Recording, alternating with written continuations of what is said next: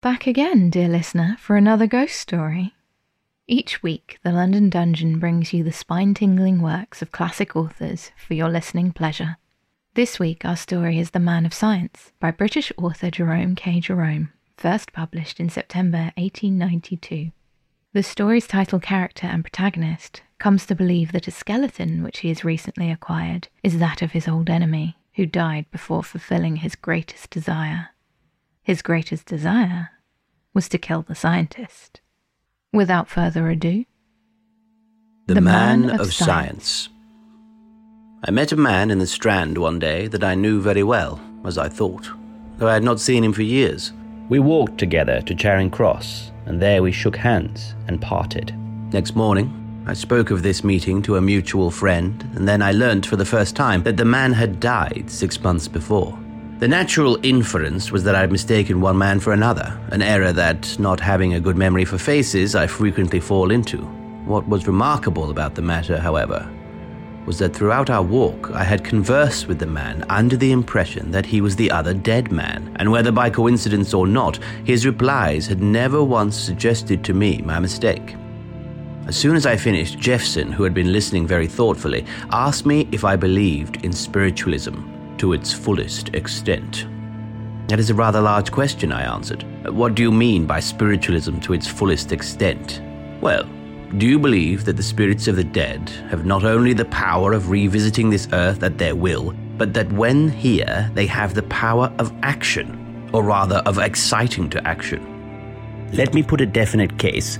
A spiritualist friend of mine once told me that a table, through the medium of which a spirit of a friend of his had the habit of communicating with him, came slowly across the room towards him of its own accord one night as he sat alone and pinioned him against the wall.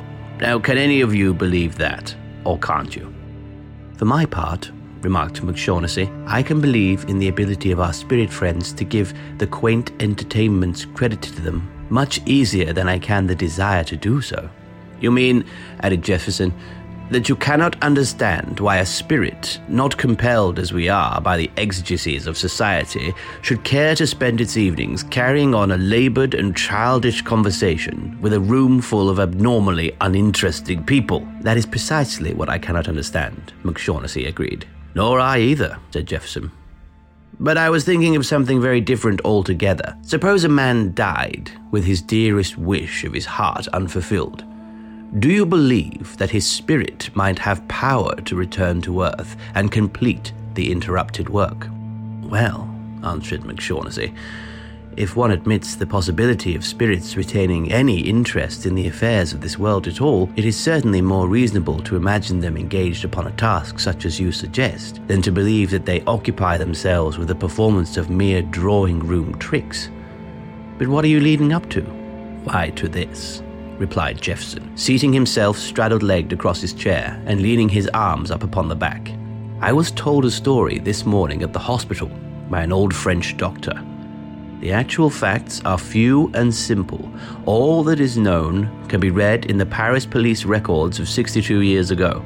The most important part of the case, however, is the part that is not known and that will never be known.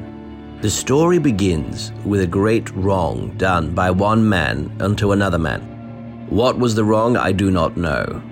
The man who had done the wrong fled, and the other man followed him. It became a point to point race, the first man having the advantage of a day's start. The course was the whole world, and the stakes were the first man's life.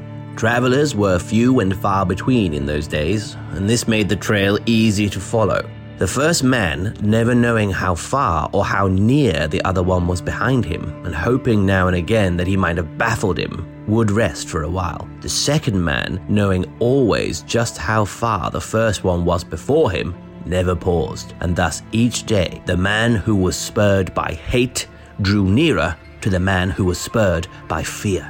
One day, the man who was ridden by fear looked up and saw before him the open door of a cathedral, and passing in, knelt down and prayed.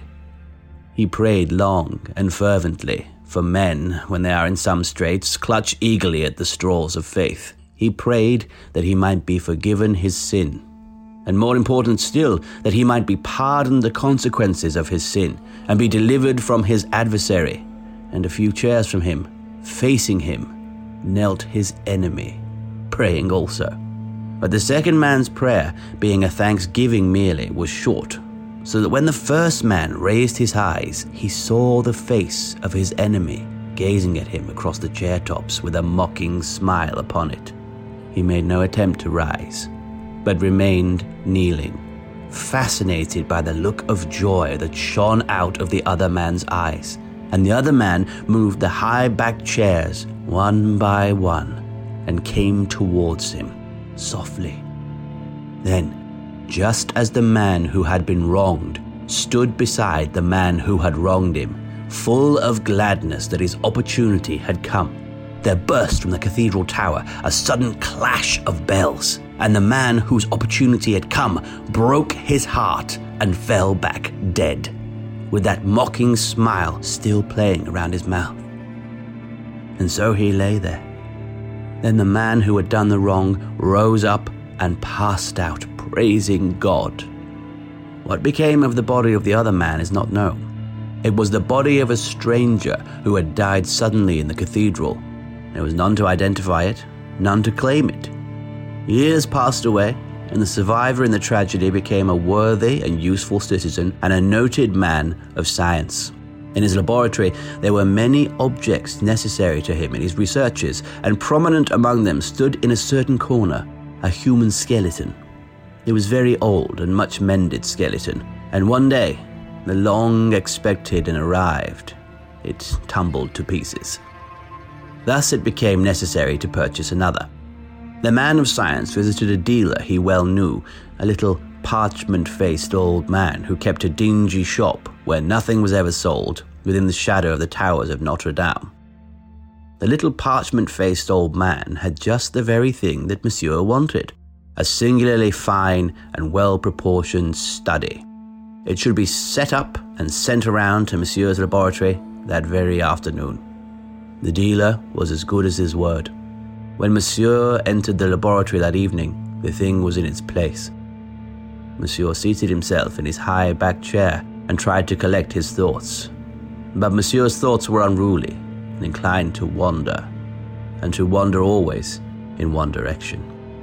Monsieur opened a large volume and commenced to read. He read of a man who had wronged another and fled from him, the other man following.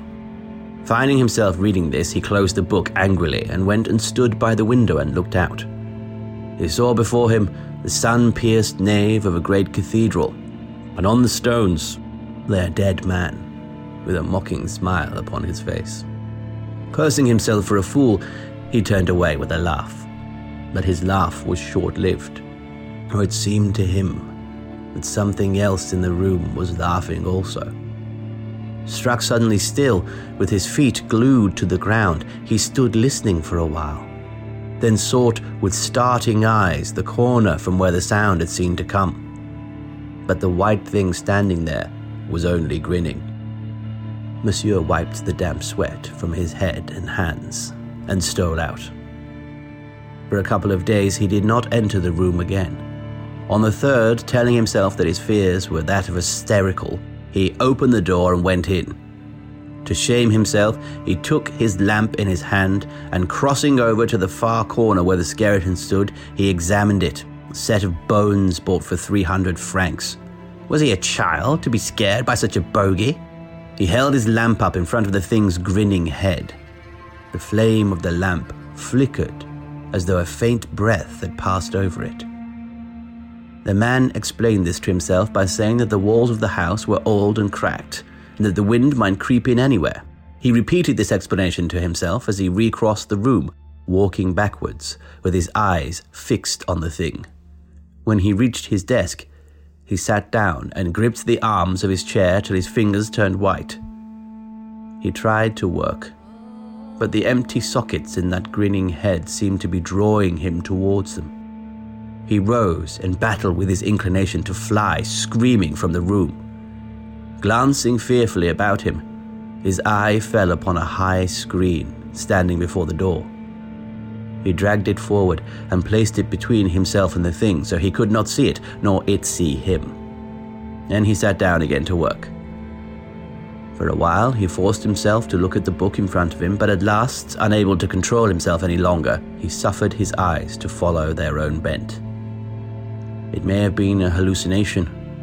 He may have accidentally placed the screen so as to favor such an illusion, but what he saw was a bony hand coming round the corner of the screen, and with a cry, he fell to the floor in a swoon. The people of the house came running in, and lifting him up, carried him out, laid him upon his bed. As soon as he recovered, his first question was Had they found the thing? Was it there when they entered the room? And when they told him that they had seen it standing there as it always stood, and had gone down in the room to look again, because of their frenzied entreaties, and returned, trying to hide their smiles. He listened to their talk about overwork and the necessity for change and rest, and so he said they might do with him as they would. So for many months, the laboratory door remained locked. There came a chill autumn evening when the man of science opened it again and closed it behind him. He lighted his lamp, gathered his instruments and books around him, and sat down before them in his high backed chair, and the old terror returned to him. But this time he meant to conquer himself his nerves were stronger now, his brain clearer. He would fight his unreasoning fear. He crossed to the door and locked himself in, and flung the key to the other end of the room where it fell among jars and bottles with an echoing clatter. Later on, his old housekeeper, going her final round, tapped at his door and wished him good night, as was her custom. She received no response. At first, and growing nervous, tapped louder and called again. And at length, an answering, Good night, came back to her. She thought little about it at the time, but afterwards she remembered that the voice that had replied to her had been strangely grating and mechanical. Trying to describe it, she likened it to such a voice as was imagined coming from a statue. Next morning, his door remained still locked. It was no unusual thing for him to work all night and far into the next day, so no one thought to be surprised. When, however, evening came, and yet he did not appear, his servants gathered outside the room and whispered, remembering what had happened once before. They listened, but could hear no sound.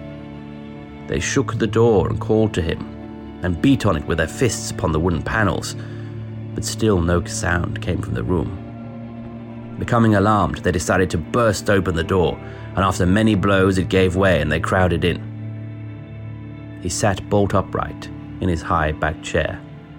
They thought at first he had died in his sleep, but when they drew nearer and the light fell upon him, they saw the livid marks of bony fingers around his throat, and in his eyes there was a terror such as is not often seen in human eyes.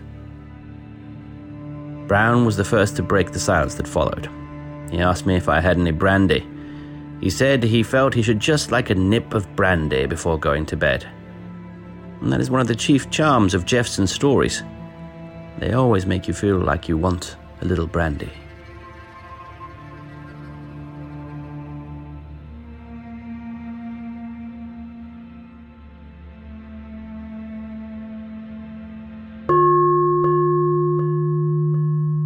another there in our series of ghost stories. Be sure to subscribe so you don't miss a thing. For more content, or to request a classic story or poem that you'd like to hear, find us on Instagram, Twitter, and Facebook with our handle at London Dungeon. For now, dear listener, good night and sweet dreams.